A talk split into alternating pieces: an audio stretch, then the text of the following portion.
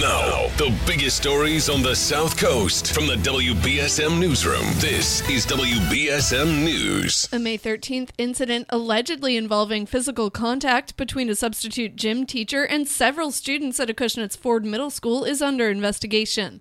Ford School Assistant Principal Kyle Gallivan addressed middle school families in a May 13th letter notifying them of the Friday morning incident. One parent who asked to remain anonymous said that her 12 year old son was one of the students involved. She said her son and a couple of others were allegedly slammed against the wall by the teacher during a sixth grade gym class, although WBSM News could not confirm these details. Acushnet police said the matter is being investigated. School officials declined to comment. Visit WBSM.com for more.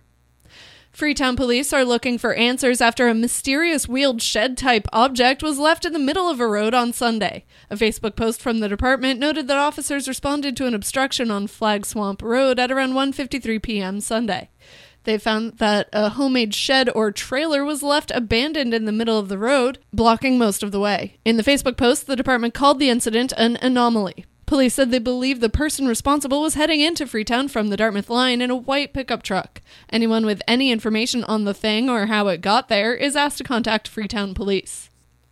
Fall River police say a train carrying hazardous cargo derailed yesterday in the city, leaking diesel fuel. According to police, just before 7:30 Monday evening, the department received a call about a derailed train at North Main and Clark Streets. The freight train was said to be carrying dangerous chemical cargo, with scanner reports indicating it may have been potassium chloride.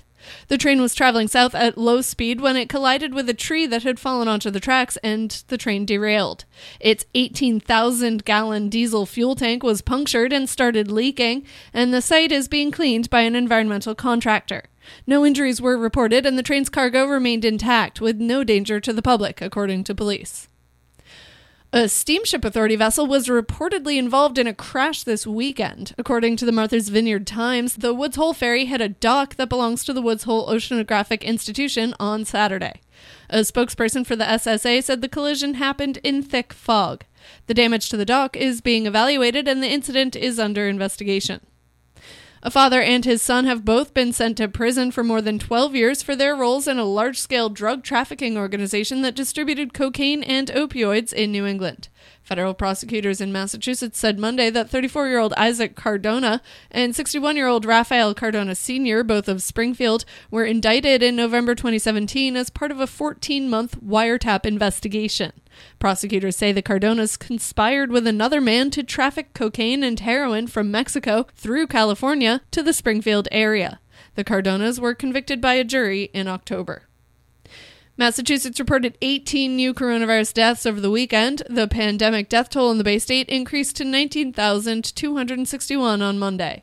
The Commonwealth counted nearly 11,000 new virus cases. In sports, the Celtics could be without the Defensive Player of the Year when the Eastern Conference Final tips off tonight in Miami. According to head coach Ime Udoka, Marcus Smart is questionable for tonight's game one with a right midfoot sprain. Meanwhile, the Red Sox earned a 6 3 win over the Houston Astros in Boston. Now for a look at your local forecast from ABC6.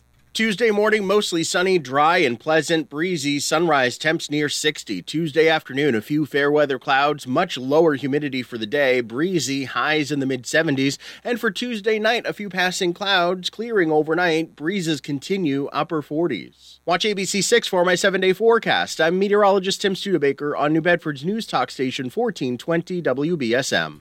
At the moment, it's 56 degrees and sunny. I'm Kate Robinson for WBSM News. Stay up to date with New Bedford's News Talk Station, 1420 WBSM, and get breaking news alerts and podcasts with the WBSM app.